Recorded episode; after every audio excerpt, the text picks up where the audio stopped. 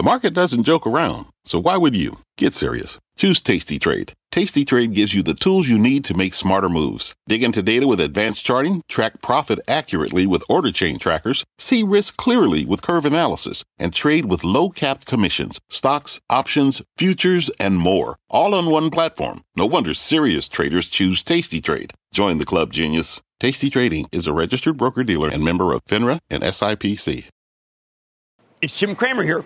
You're listening to the opening bell of CNBC's Squawk on the Street. Don't miss a minute of the action.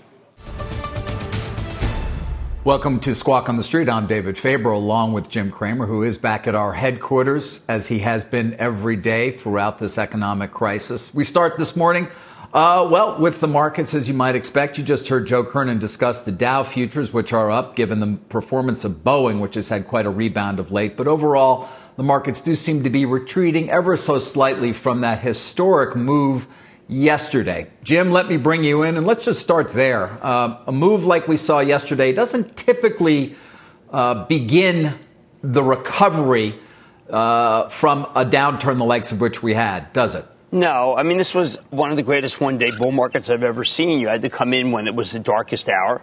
Uh, and if you didn't, then I think you're coming in on total quicksand we had a move uh, that was so accentuated by the machines, David, algorithmic. Remember, they exacerbate whichever direction it is. And I want to go on records to say that I hate it just as much when it goes up as when it goes down because it brings in a lot of people who think, you know what, maybe it's all clear. It's so not all clear that it's almost like uh, you're lucky if you bought yesterday and you should bring the register today. I do think, look, we've seen some prices that are definitely going to hold up. But, David, everything I've heard this morning is about how we're ready and open for business, but no one talking about going to where they're ready. Eh, eh, You're Boeing, yeah, that's great. You want to fly? I mean, maybe we fly six months from now. When do you want to fly again? That's a great question, Jim. You know, when you talk about what life is going to be like once the crisis passes, right. or when, in fact, people go back to so called normal life, which the president indicates he would like to see as soon as, what, two and a half weeks from now or right. so, you still wonder what behaviors are going to be like. Will people be flying? When will people ever stay in a hotel uh, in a significant way again? When will tourists return to any part of the country, uh, either within or from, uh, from abroad? And so many other constant things we could go through. I don't know the answers. I mean, do you? No, but this is really the focus. We've now seen the package go through. It's a great stimulus. We know that there are people, uh, and we've got all the figures who are going to get some money. That money may actually help them pay. It's almost like lunch money for some people. But, David, let's take the industry that was at the epicenter, where you actually see princess numbers alongside of South Korea and alongside of, uh, of Taiwan. You've got an industry which we keep hearing from the president needs to be saved. But Secretary Mnuchin is a good business person. Dave, why do you save an industry that may be uh, maybe years from now will come back? Maybe it never comes back. The world has changed. It's changed for office buildings. You and I heard Tom Barrack talk about, well, yep. maybe the mortgage industry, they need help. But, David, will we still have huge offices when we know it turns out that Zoom and WebEx from Cisco work really well. I think it's time to start thinking about the future and what the what our country looks like after we beat this. It's different. It's never going to you be really, the same. You really believe you don't believe that? I mean, there is a we are social beings, and uh, there is a need to want to congregate and be with each other, even in the workplace. Granted, I think many people are understanding they have an ability to work from home that perhaps they didn't necessarily fully realize previously. But that doesn't make it any less likely, does it, Jim, that they're not going to want to congregate with their coworkers and well, that work is still easier done in some fashion the way I mean, you and I are going to be back together one day, right? And I'm looking forward to that. We're better when we do that. This I, works. I agree. we do ideal. like companionship. Absolutely. We like to work together. We think the program is definitely better. But, David, if I'm running a, a company and I'm trying to figure out how to meet the uh, ESG, trying to meet the new world. What a great way to be able to say, I just cut my carbon footprint. Everyone's staying at home. I mean, that may be an imperative. The rents have to come down. No one want, I don't think many companies want to pay the same old rent when they have congregation rooms, but they don't necessarily have people being at the office. I don't know. I mean, I look at, at behavior, and you, you, could argue, Jim, it, it's too yeah. early to think about behavior. But do we need all the airlines? Do we need all the oil companies? Do we need cruise lines? I want all those people from cruise lines to get jobs. I'm not trying to be anti job. And I think that the cruise lines obviously are very inexpensive, great way to take a vacation. But, David, there is without a doubt a, a pandemic that has been centered in some places and on some things. And I just do not think, even if you cut the price to nothing, you know, a round trip, I checked the other day to LA, David, $59 yeah. round trip to LA. You want to take that? I mean, it sounds like a bargain. But does it sound like a ticket to a hospital? If there is a hospital, ticket to a ventilator. If we have ventilators, I want. I don't. That is a ticket I don't want to ride. Yeah, I understand that, uh, and I want to talk more with you about you know uh, what I would assume we agree on will be the continued conversion to the cloud by so many businesses because yes. of the trends you're talking about. But Jim, the overriding story yesterday, in part because uh, as it sent the market higher, and this morning is, of course, the legislation we've gotten out of Congress. And I do want to get to Eamon Javers, who's got not just the details we're aware of, Eamon, I understand, but some details perhaps that nobody is aware of yet. So please uh, fill us in. Yeah, that's right, David. So this is a handshake deal last night. The bill text has not been released yet, so we're all trying to scramble to figure out what's actually in this massive $2 trillion bill. I've been on the phone this morning and texting with senior administration officials, and I can tell you some of the details of what's in there we're starting to get from our sources. One is that the payroll tax cut that the president was pushing for is in this deal, but it's only on the employer side. Remember, the payroll tax is paid by employers and employees. Originally, it had been proposed that the tax cut would be on both sides of that equation. Now I'm told by two senior administration officials that the payroll tax cut is in this deal, but only on the employer side, not on the employee side. Employees would benefit from the direct checks that they're getting, also from this enhanced unemployment insurance, uh, but not from a payroll tax cut. Now, employers, uh, this isn't free money for them. They would have to pay this back, the payroll tax holiday, on a staggered basis over the coming years. So think of it as you'd have to take the t- payroll tax holiday in 2020 and then pay that money back in 21, 22, et cetera. And there's a formula in there for how companies will have to do that. On the airline front, that was the major stumbling block that kept this thing delayed uh, late until last night. They signed, the, uh, they agreed to the deal uh, just around 1 a.m. last night. I'm, I'm, told that there are direct grants now to the airlines that do not have to be paid back inside this deal, but they must not make layoffs through a date certain later this year. I don't have that date yet. We'll see it in the text. But there's some period of time in here in which the airlines have to agree we'll take the money, but we're not going to make any layoffs. And then also, the, there is a provision here for the government to take an equity stake uh, in some of these airlines, and therefore taxpayers could share in the upside if those companies bounce back in the years to come, as we saw back in the 2008 bailout. Finally, uh, I'm told that the president is aware and did agree to the specific provision that's in there that was highlighted by Chuck Schumer last night, uh, which prevents the uh, entities controlled by the president, the vice president, and members of Congress and others uh, to take advantage of aid through Treasury. That would specifically seem to be uh, aimed at the president's own companies that he owns. Uh, I'm told the president is aware of that provision uh, and did agree to it. One uh, carve out that I think we're going to need more detail on and we don't have in terms of how this applies to the, the, companies that the president owns specifically is whether or not that provision would apply to any aid coming from the Fed or if it just applies to aid coming from the Treasury uh, as of right now, which would be perhaps more politically directly controlled by the president himself. So uh, a lot of new details there, guys. But that payroll tax cut, yeah. Uh, it looks like now is going to be for employers only, not for the employees. Uh, Eamon, uh, so many questions as well. Um, before Jim and I get back to to, uh, to our conversation, the 500 billion that's being allocated for liquidity assistance. Again, part of that is that 60, I think, that's going to the airlines.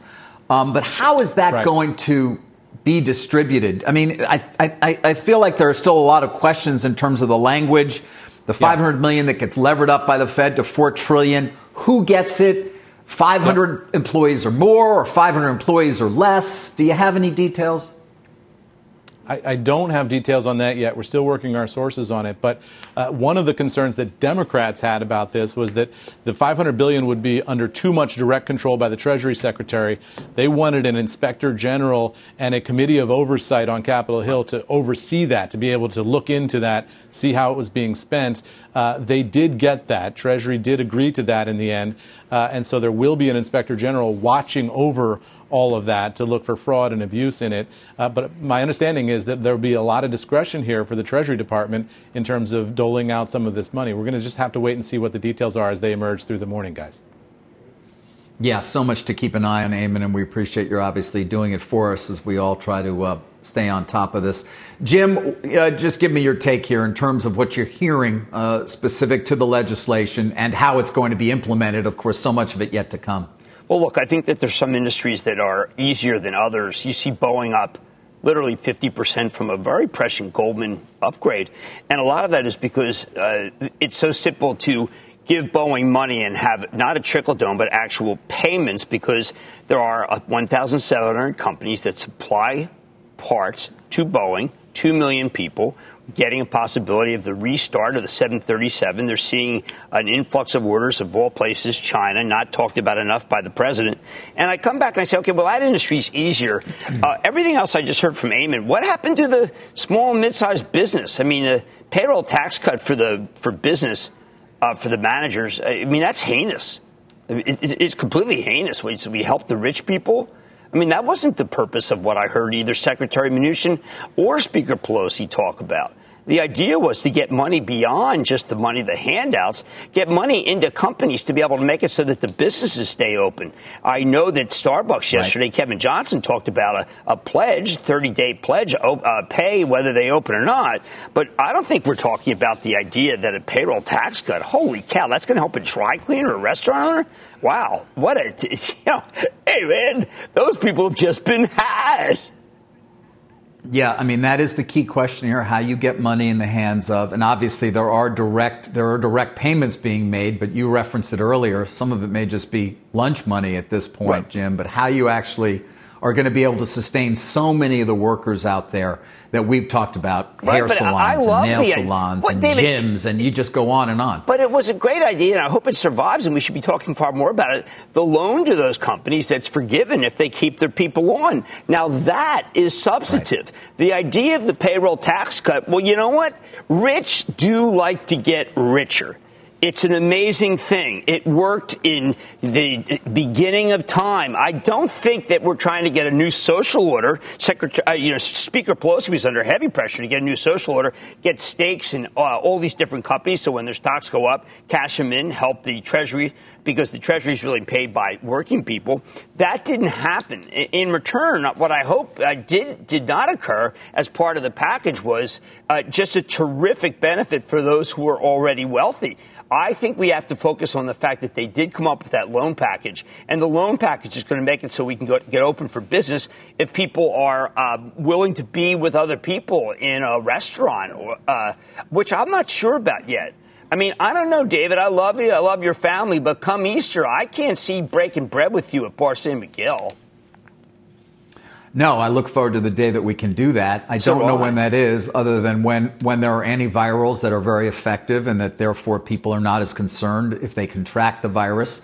Obviously, the day when that comes, that there's a vaccine, that will certainly erase our concerns, I guess, Jim. Right. Well, uh, and or when the warmer weather comes and perhaps the transmission rate declines dramatically. Right now, eh, certainly in the New York area, they're in the midst of a absolute crisis. There are other parts of the country as well that are dealing with potential overwhelming of their healthcare systems.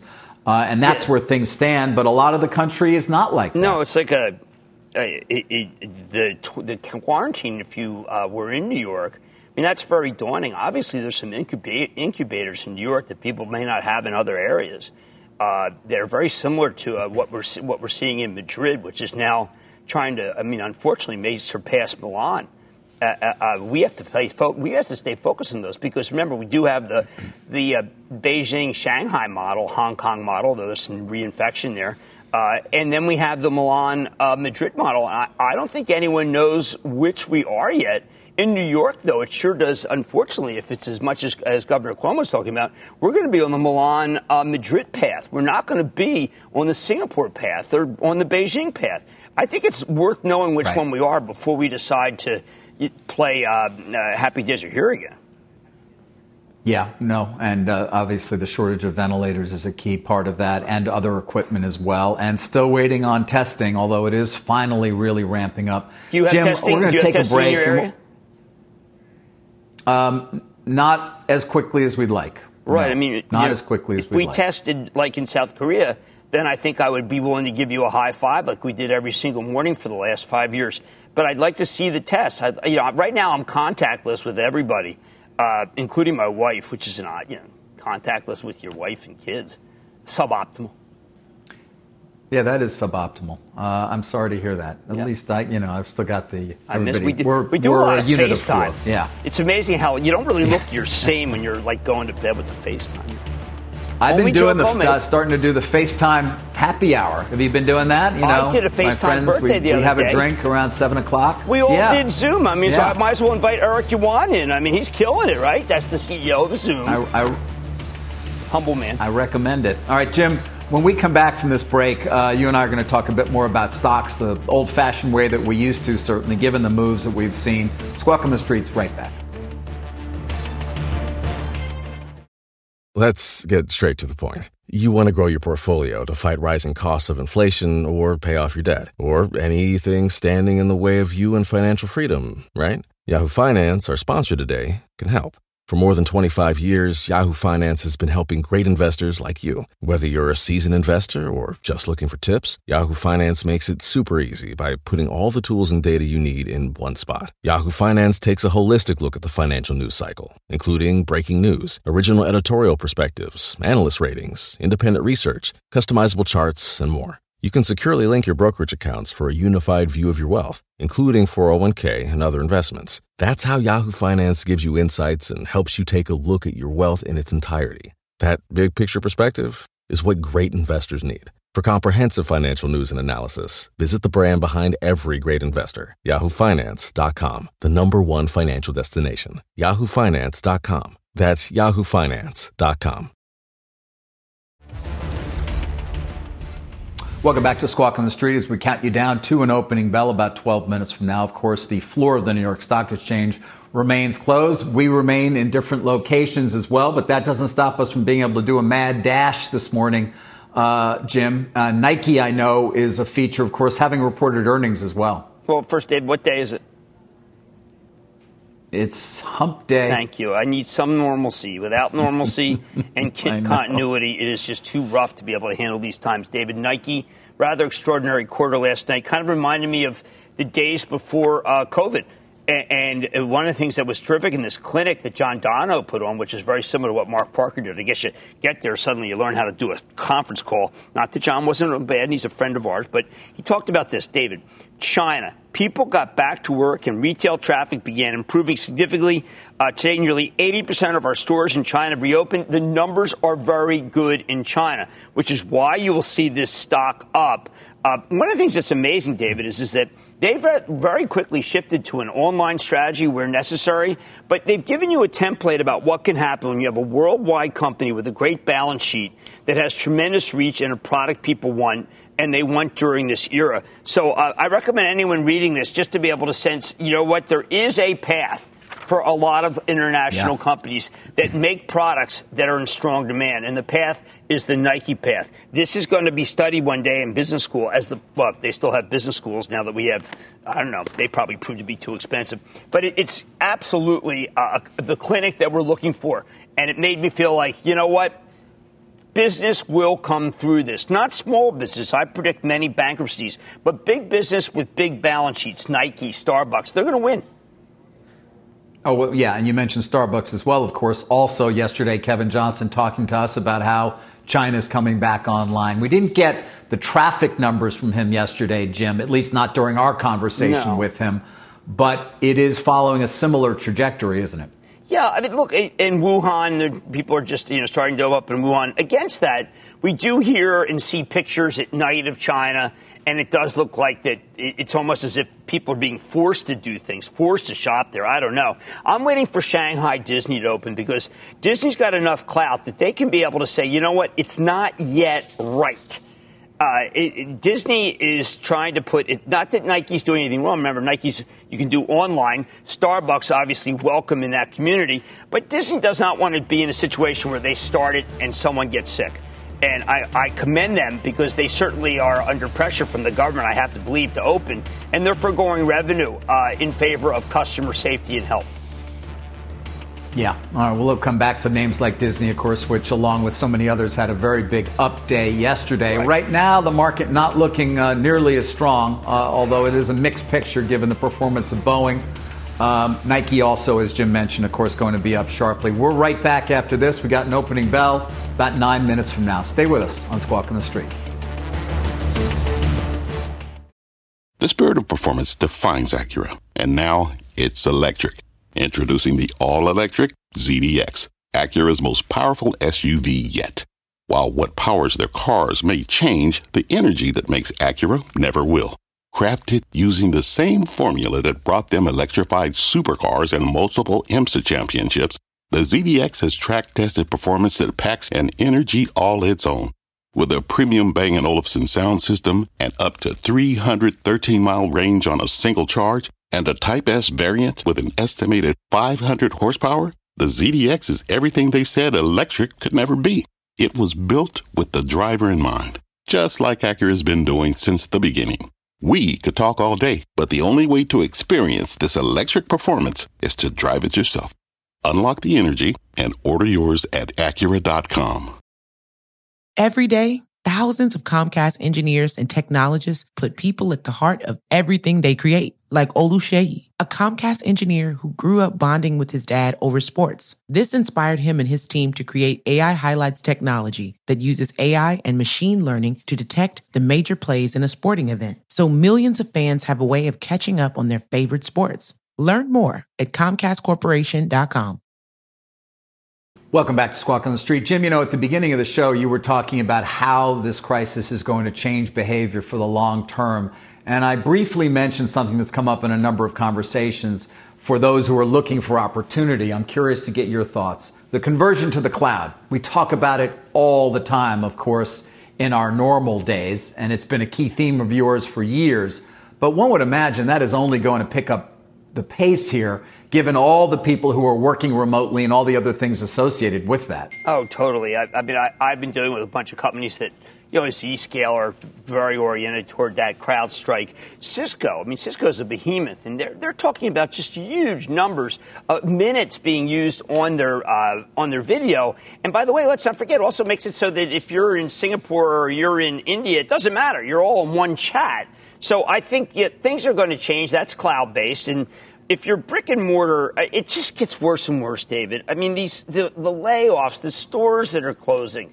And if you take a look at the stock prices, I'm a huge believer in David Simon. I wish he would come on. He's great. Don Wood too. These are fantastic operators. Uh, Steve Tanger, Tanger, I mean, six dollar stock, but I don't know. I mean, is that model where you want to go? I think Amazon could go to three thousand dollars in this in this market, David. Uh, Amazon Web Services must be just crushing it. So, yeah, I think the, the world has changed. No, yep. very few people I know, David, want to admit this. People want to go back to the way it was. It can't. It turned out to be too lucrative not to go back. Uh, yeah, when you mention Amazon, of course, given everything New York is going through, I can't help but think about the lost opportunity there. Um, uh, Jim, stand by because we want to get to Phil LeBeau who's got more news for us about a major uh, car manufacturing plant in this country that is going to be stopping production. Uh, Phil.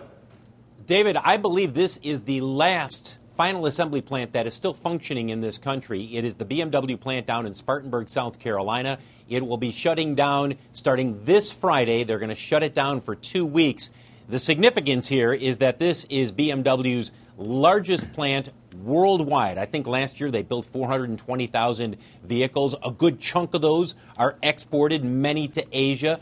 Um, but obviously, the world has changed when it comes to vehicle demand. And in addition to the news about BMW, let me give you some sense of how much demand has changed, guys.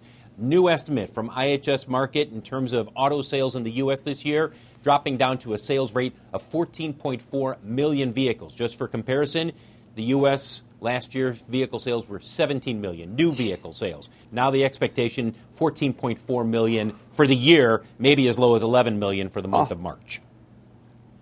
Hey, yeah, Phil. you know, Phil. Yesterday we had Adam Jonas join us from Morgan Stanley. Uh, he had 13 and a half million SAAR uh, for, sure. in other words, uh, for the year. Phil, how much of this is about their workers in South Carolina and the concern about the virus versus that significant depletion in demand? It's, it's mainly about workers and mainly about the shelter in place orders, especially for the supply chain. We're to the point now where you know, all the automakers, generally speaking, they're all using the same suppliers. They may be building different parts with different specifications, but generally speaking, they're using most of the same suppliers. Well, many of those suppliers, especially those in the upper Midwest, they're in states that have shelter in place orders. So not only do you have the big three shutting down their plants, but we've seen it from Honda and Toyota, now BMW. And so the supply chain is shut down. It's going to be hard to build vehicles. And while we haven't seen it yet in South Carolina, at least I don't think they have a shelter in place, I mean, we see what's happening around the country. It's, it's moving away from New York and Illinois and California and hitting other states. I wouldn't be surprised if ultimately that's part of the decision that BMW made in terms of what happens in South Carolina.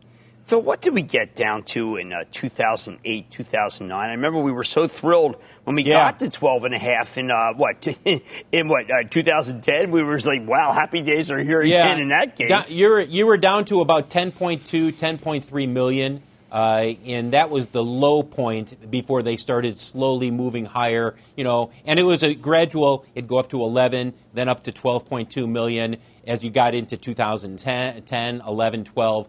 Um, and that's Jim. What's interesting here is after that happened, and we had GM and Fiat Chrysler go through the government bankruptcies, and Ford, while it didn't go through a bankruptcy, did the same thing in terms of redoing its balance sheet. They all said the same thing. If we ever have something like this again, We've got a fortress balance sheet. We've got a balance sheet so that we can afford if the industry goes down to 10 million in volume, we'll be okay. We won't have to see things collapsing as we did back in 08. Nobody ever thought that we'd be in that position, but it's getting maybe not as bad in terms of overall volume, but it's a big drop going on right now. Yeah, it sure is. Phil, uh, thank you. Phil you LeBeau. Um, Jim, uh, in the name of normalcy, I'm going to come back to you with something that we would typically do when we are at the New York Stock Exchange when Carl was off, which is ask you what you think the key to this market is as we get ready for an opening bell. Well, how about the how about a return to the old days, David? There's a Deutsche Bank piece uh, reducing our price target to 270, but tilting bullish from here. Yes, Apple. Uh, this is like, again uh, harking back to when we used to talk about a stock that went over a trillion dollars and it's back over a trillion. And you read this, you start talking about, well, maybe they're going to be starting opening stores or, uh, around the world, and the service revenue stream is good. And I don't know about you, I paid my bill last night automatically. And well, you know what, David? Let's watch Apple. If Apple can stay the course, we might have something. Yeah, of course, Apple is only down about 16% for the year versus the decline in the S&P, Jim. That's roughly 24% as we get an opening here uh, and uh, sort of a mixed picture as you might expect. I'm looking at a decent amount of green as uh, a lot of stocks start to open. You were talking before uh, we went to Phil uh, about the shopping center mall yeah. operators. Obviously, the REIT sector has been under enormous pressure, as you might expect, in any number of areas commercial, retail, and, and the like. The concern being that many of these landlords are not going to see their tenants pay their rent. Right. I mean, we were talking about uh, earlier in the show that we are talking about the word forbearance. Uh, uh, Colony Capital, Tom Barrack, the idea just forbearance meaning let's just take a time out. I, I, you know, this time out. I, look, that's what you do with your kids when you weren't allowed to knock heads anymore. There is no such thing as a time out. There's such a thing as you owe me money or else. There was a deal that broke down just yesterday. SL Green, uh, uh, Daily News. I mean, someone might owe money there. The the people who are going to do the best here, David, might be bankruptcy lawyers because there is no such thing as you know what, guys. I'm not doing that well. Now, maybe at a rental level for individuals, we can have that. But uh, there are uh, laws, there are rules, there's real property considerations, and people owe money. And, and, when you don't pay, it isn't like you say, you know what, guy, you know, just hey, just, I'll come back to you. No, uh, you're sued and you're sued and you got to pay. And I think that unless you come up with something, some momentary change in the bankruptcy code, which which will not happen, it's fanciful. David, I think we're going to be faced with a right. lot of companies that that weren't able to pay and, and didn't get the time out. Yeah, no, listen, you're you're you're certainly uh, potentially correct in that. Now that chorus of people, by the way, who were asking for that timeout, I mean, that continues. It's not going to happen. Right. And you remember it's almost two weeks ago when I asked Secretary Mnuchin, when we, last time you and I, I think were together, when we had him on that morning uh, about that possibility. We're not going to have that national holiday, that stay in place sort of forbearance up and down. We do have uh, the stimulus package emerging from the Congress, importantly, Jim. But to your point about bankruptcies, I mean, you know, I'm talking to people in the hotel industry. Now, this is not those who manage the hotels. It's not the Marriotts or the Hiltons. Right. The actual owners of the hotels. You could see a wave of bankruptcies there. I mean, these things can't operate at 50% uh, occupancy in a profitable way, let alone 10%. So even if they were to be closed and come back and only open at 50%, that's not going to cut it either and there is certainly a lot of questions in terms of the ability of that industry to withstand what's coming at it. Yeah, well, it's a double barrel there. I mean, you've got uh, you've got Zoom and WebEx, which says, you know what, you don't have to travel right now. We know you don't want to get on a plane because you think a plane's an incubator anyway. And then you have the travel and leisure budget of the regular person in this country. They're going to get a check. That check is not going to be able to go. That's not going for a trip to uh, Wynn. It's not going for a trip to Las Vegas. Uh, it, which, by the way, it would be great if it did, but that's crowd gathering, and, and I don't think we want to crowd gather. I think that the it's terrific what they're trying to do with, with, with, trying to help small business in Washington. But again, I keep coming back to we do not want to see crowd gathering if you're Dr. Fauci.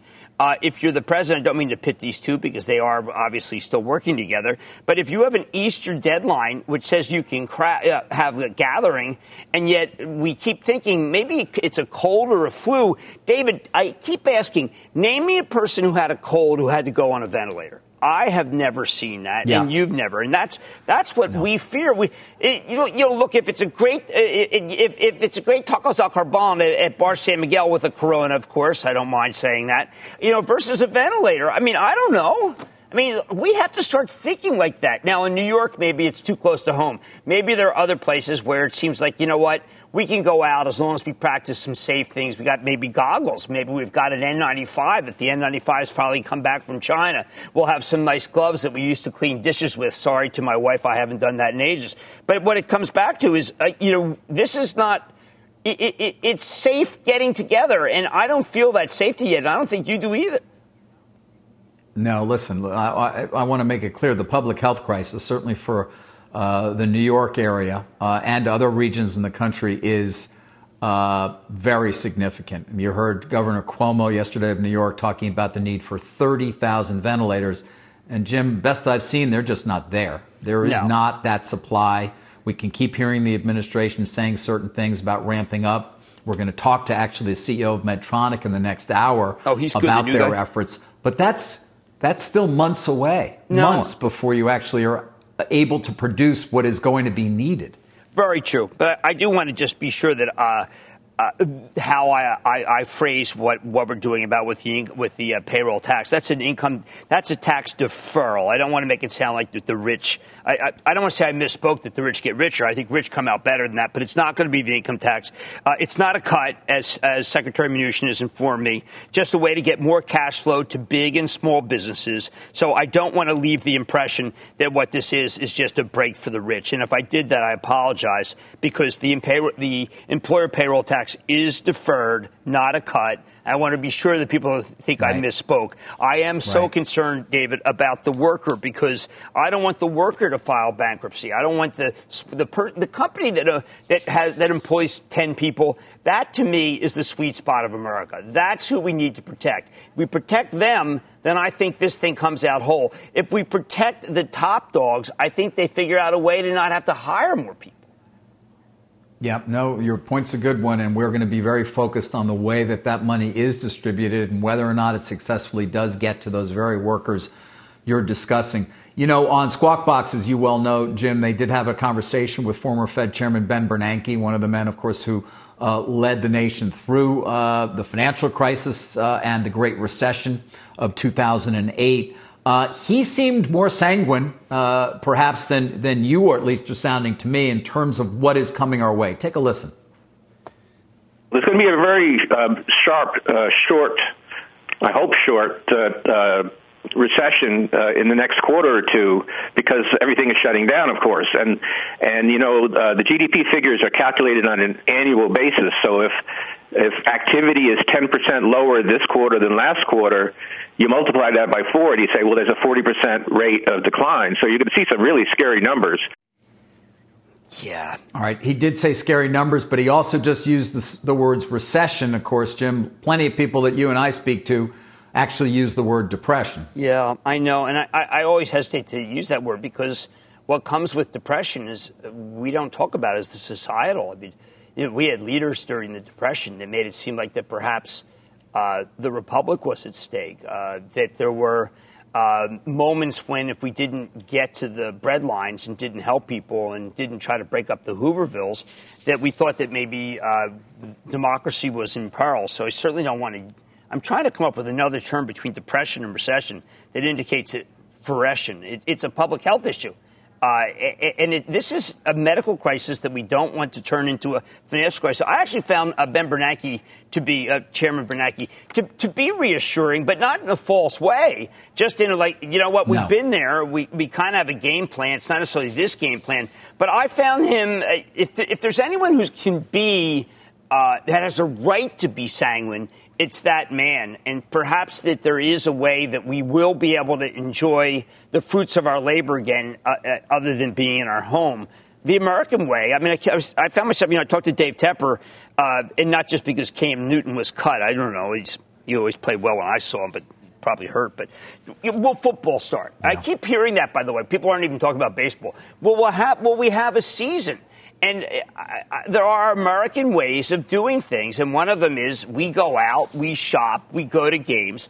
I keep thinking about that moment when Adam Silver canceled the NBA, and I want normalcy like you do. And normalcy means we go to a game and we're happy to see each other. And David, I just don't, I don't know if it's going to go back to that anytime soon, and that's something that Ben Bernanke did not address.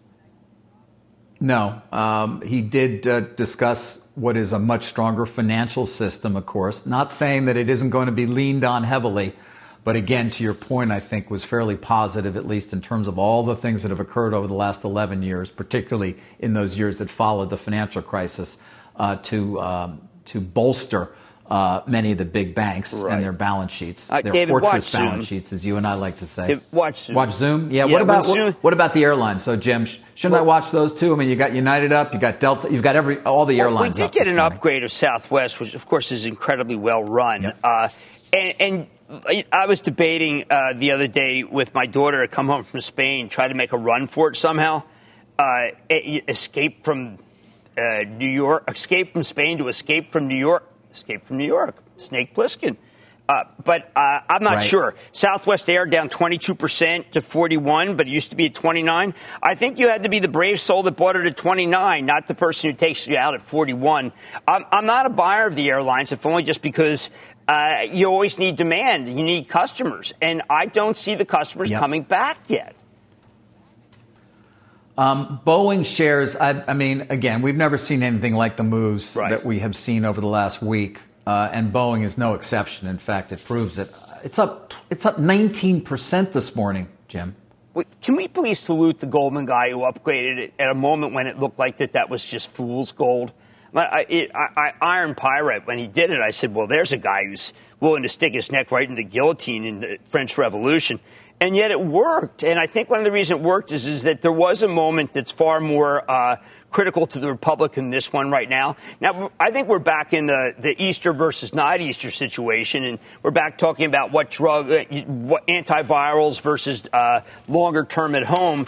But when that call was made, I think that people were thinking Boeing files for bankruptcy. That's the be able, that's the way that they can get out of the jam they're in. And then the money comes. I, I, Secretary Mnuchin, I think, and I'm glad to always have an open line with the secretary, but I, I think that there are industries there are industries that I absolutely realize are the gem of America. And David, if we can export yep. airlines again, the 737 is probably, if you ask me what the next act is in this crisis of capitalism, it is getting companies to buy our products. And the 737, not, notice I'm not using the term MAX anymore. I think that that may not be the great nameplate. The 737 would be a sign right. that things are back. Yeah. Uh, well, Boeing certainly off of its, I mean, to say it's off its lows is an understatement. I think that thing had a 50 something billion dollar market value only a couple of days ago. Uh, Boeing shares, now it's worth 85 billion again. David, Boeing is. Did you think David Calhoun, uh, in that excellent interview with, with Phil, who's doing the Lord's work here, uh, acquitted himself well enough that maybe some things happened to make you feel that maybe Boeing is an actor worth, worth throwing a lifeline to? Yeah, I mean, I think it, clearly it seemed to it seemed to benefit. Now, some people saying when he said, "Well, we don't necessarily need it," all right, fine, don't take it. Um, you know, I, it's still not clear to me exactly how or what they're going to need and how it would be apportioned.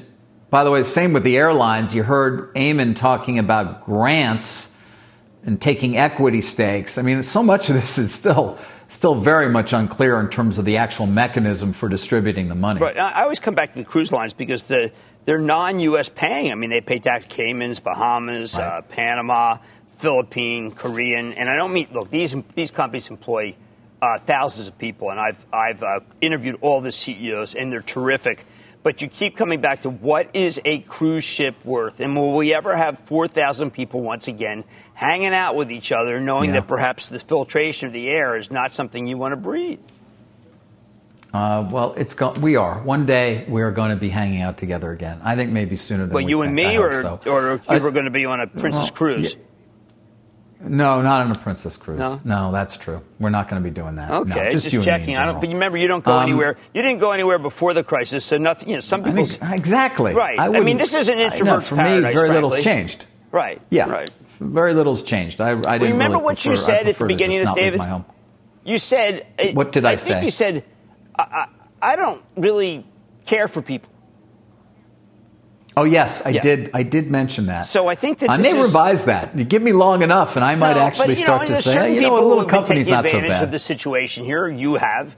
Uh, it, it, it verifies your behavior, my behavior. TJ Maxx isn't even open, for heaven's sake. um, Jim, we want to get to Bob, but before we do, I did want to mention Occidental Petroleum. It's a story, of course, that you and I would be discussing oh, uh, again in a normal time because Carl Icahn just got three board seats. Steve Chazen came in, back in there. He's now the chairman. I know Vicki Hollub staying on as CEO, but they sort of caved. Um, 11 board members now, a bunch leave, but they'll have 11 board members. 10 of them will be independent, and Icahn's got three guys on the board. The question is, who's going to buy this thing? Because that seems to still be the idea. And from what I hear from bankers in the energy industry, uh, no buyers right now. No way. No, no. chance. The, the, their company, and they won't. Ref, uh, they Rusty Braziel's done the best work on this RBN, and they're in that thirty-three dollar, thirty-four dollar uh, quadrant, which is what they need in order to be able to do well. I mean, they can cut their salaries to wherever they want to negative five uh, th- this is not one that does well in this environment, uh, particularly because, David, they got a loan. It was a, what was that, an 8% loan from Warren Buffett?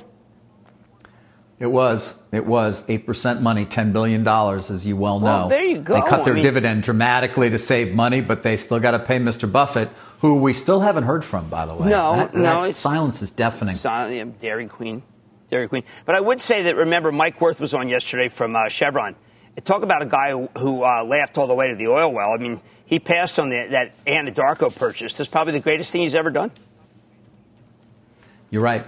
You're right. That was smart. I mean, remember they had it. They had the deal, and he just would not go there in terms of the price that Vicki Hollub and Occidental were willing to pay. By the way, the biggest mistake they may have made was was not allowing their own shareholders to vote. Remember, right. the Buffett money was specific to allowing it to be large enough cash deal right. to mitigate the possibility of having a shareholder vote. If their shareholders had been able to speak, they wouldn't have done the deal. Was there anything done right there? I mean, I think that may be.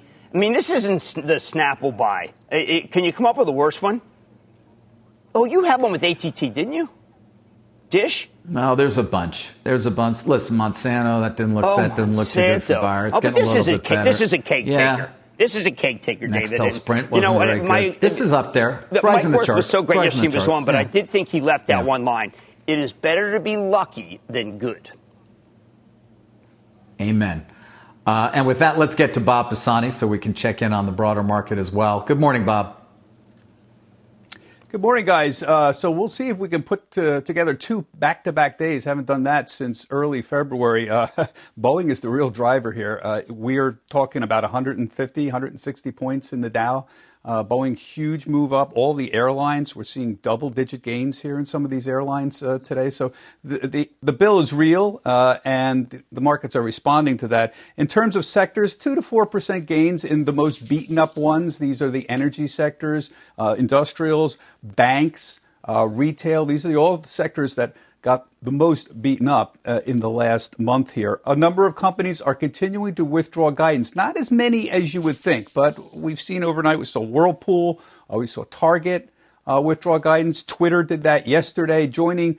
Oh, we're keeping the list of the 16, 17, 18 companies. MasterCard did it a little while ago. Deere, TripAdvisor, FedEx, Best Buy, Carnival, Darden, Marriott. It seems like a long list, but when you consider the S&P 500, actually fairly small number have withdrawn their guidance or refused to give in guidance. This is going to change, folks. In the next couple of weeks, you're going to see a raft of companies come out and either give very conservative down guidance for the second quarter or they're going to withdraw guidance for the full year altogether. I think that's going to be a big issue, uh, and that's one of the reasons, of course, the market keeps gyrating. Even overnight, the S&P gyrated in a 100-point range, 1,000 points in the Dow, indicating that still everybody's fairly clueless clueless about how to price the earnings. Uh, overseas here, modest gains in the Stoxx 600. At least there was a few minutes ago here. Hang Seng over in uh, uh, over in China, a two-day rally uh, that they've had here. That's kind of significant. The biggest one, though, the Nikkei. Look at this here. That's at 8%. Nikkei's up 20% in the last three days. That's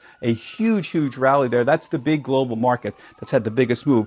I still just want to point out, uh, about three weeks ago, I point out that this is a global takedown, that the markets were down right across the board. It's really rather remarkable. This is still the case. The S&P 500, 28%. This was before the open, but 28% from the 52-week highs. Europe, 29%. That's the Stoxx 600. Emerging markets, 29%. Japan's only 20%, but a day ago, it was also 29%. It's had a huge rally in the last uh, 48 hours, as I mentioned. So you see that remarkable, the entire global market is still pretty much down the same. Even here in the United States, if you look at uh, various ways you slice and dice sectors uh, from uh, various ways, like growth is down 25%, value's down 30%. Okay, that's a, a difference. But when you're talking about numbers this high, it's still pretty darn close. Momentum strategies that buy stuff that's been working in the last six months, that's down 27%. How about low volatility stuff that's not supposed to move that much compared to the overall markets? When it moves, well, that, that's down 30%. So you get, get the point here.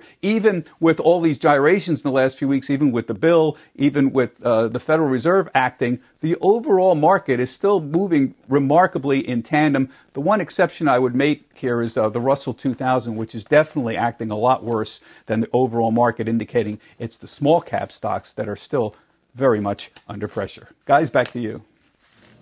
Yeah, and that has been an underperformer throughout, even when things were a lot better. Bob, thank you. Bob Pisani. Let's get to Rick okay. Santelli now, check in with him on uh, the overall uh, tone in the bond market. Rick. Good morning, David. You know, it, it's hard to have normalcy, but I'm the market guy. I'm going to try to give you as much on the markets as I can. Look at a chart starting Friday of 10 year note yields. What's interesting is, is that we've really flattened out. Think about it. So Friday's close was around 85. Monday was 79. Yesterday was 85. Today we're hovering in the low 80s. It really has started to consolidate, and that is a good thing. Now look at a year to date chart of 10s. And this is important because we've only covered a fraction from the low at 54 to the right of what we've covered so far year to date. So 120 is the extreme on top recently, and of course, 54 on the bottom. I would suspect that in either direction, if you go through, you're going to have some follow through. I personally think higher would be better than lower. If you do a year today to Bunds, look at the difference. It's covered pretty much on the right side of that V, everything we had year to date. So minus 15 on top, minus 86 on the bottom. That could confine the rest of the trading for quite some time. And you know, we had Ben Bernanke on today and he said something I just love very quickly. Go to the board. 1960 to present, 16% just shy of 1981. This is the anomaly. Interest rates were trending down. This was probably distorted. And I guess the reason I even bring it up at all is because Ben is right. So let's recalibrate all our policies. Everything's about inflation, and we're wrong. The 80s have come and gone. David, back to you. Yeah, they certainly have, uh, Rick. Barely remember them at this point. All right, let's get to Meg Terrell now and get an update on all things coronavirus related. Meg. Hi, David. Well, we're specifically looking at Italy today because we had seen a couple days of new case numbers there and new daily death numbers in Italy declining. And that spurred a lot of hope uh, that this might be turning a corner in that country. Here we have, uh, looking back to the end of February, Italy's new case counts and new deaths. And you saw on Saturday what looked like could be a peak um, at about 6,500 new cases that day and 795 deaths. However, we did see that start to tick back up again yesterday. So I've been talking with epidemiologists to say, can we read anything from these numbers? Um, do they actually tell us anything about the effect of the lockdowns in Italy? And can we extrapolate that to what we're seeing in New York and in the United States? Now, the message from epidemiologists is it's probably too soon to tell. University of Minnesota's Dr. Mike Osterholm telling me he's looking for at least two weeks of these data uh, to kind of even out any changes that we could see in testing and the workload coming from Italy. They put their lockdowns into effect uh, basically at the beginning of March. March 8th is when they started locking down the northern provinces. March 9th, the entire country. Um, Harvard's Bill Hanage telling me he's looking for four weeks from those lockdowns to start seeing the flattening of the curve. Now, if you look around the world, world. Uh, what we're hoping that we can start to try to look like is these Asian countries, South Korea, um, China has managed to flatten its curve. Japan has a more flat curve. And we've got a great graphic here to show you what those look like. Our Nick Wells and data made this. Those horizontal lines is where we want to go. But unfortunately, the orange is the US, the red is Italy. Um, hoping to move toward a flatter curve, but we are not there yet, guys. Uh, in terms of New York, I'm still looking for a few more weeks to see if things start paying off. And of course, the pace of new cases here just rising rapidly. Jim and David. Yeah, thank you, Meg. Of course, we're uh, New York is the epicenter right now. We certainly are hoping that things will flatten as soon uh, as possible. Thank you, Meg Terrell. Jim, I want to turn to you now for uh, a stop trading. Uh, one of the names in uh, in the focus I know is one that relies on ad sales, even though its viewership slash usage may be up. Ad sales trending the other way. I think that when you look at the trading in Facebook, you'll see exactly what I'm most worried about in this market. So people felt so uh, positive last night when we went home that after Facebook reported what is definitely a uh, something that requires a number cut, and that has to do with the fact that decline in advertising, the stock immediately went up anyway, as if you know what. Of course, that's in the stock. What do we have to worry about? Well, David, that turned out to be a false step. The real step is when you don't make your numbers, your stock goes down. And I think this is what you have to worry about because uh, Facebook's one of the early companies to talk about their, how their quarter's doing. Uh, and nobody's giving them forbearance. No one's saying, hey, you know what? Uh, no one's right. shrugging their shoulders at that, David. What they're saying is numbers down, sell. And that's, I think, is a precursor yep. for what we're going to better get used to seeing. Well, listen, we know when it comes to corporate America right now, or corporations around the world for that matter, any opportunity to save money, to get your hands on cash, they are taking, and appropriately so. And one of those is cutting back on your ad budget. It's not necessarily something you need, particularly when you know consumer demand is really not going to be there, Jim. So while we're seeing huge increases in usage numbers, I mean, think about Twitter, for oh. example, which so many of us are relying on in a way that we might not have in the past. And yet Twitter's not going to have good numbers, is it? I mean, nobody on the ad sales front is doing anything. No, I mean, look, you do hear is the huge traffic in uh, non monetizable parts of Facebook. that it's going to become even more ingrained in people's lives. Well, Zscaler, thank you, Aline Meisler, that stock is up seven straight days. Why? Because it's ingrained, because it does cybersecurity for at home cloud. Okay, well, that's a secular change. One of the things that you do see at this point is a cyclical downturn. David, you always hear these companies say, you what know, a crisis mad? is a terrible thing to waste. Oh, geez, nobody, they waste, they just waste it. Jim, uh, yeah, I mean, it bears watching, of course, you know, good old media in terms of uh, always on my radar. But uh, we know a lot of people are streaming. We know a lot of people are watching. Would you let the me stay? Sales are stay be the next stay the next half hour. I'll give yes, you my tie. always. You stay. I only, see. I only have one tie here. I think you only oh, have one what can tie. I tell you? I swear. I, yeah, and I didn't prepare appropriately. Let Let's face it. I didn't think that I would be sitting Century here. twenty one. I'll get you five ties. You've been listening to the opening bell on CNBC's Squawk on the Street. What's on the horizon for financial markets? At PGIM, it's a question that over 1,400 investment professionals relentlessly research in pursuit of your long term goals. Specialized across asset classes, but united in collaboration, our teams provide global and local expertise. Our investments shape tomorrow, today. Pursue your tomorrow with PGIM, a leading global asset manager.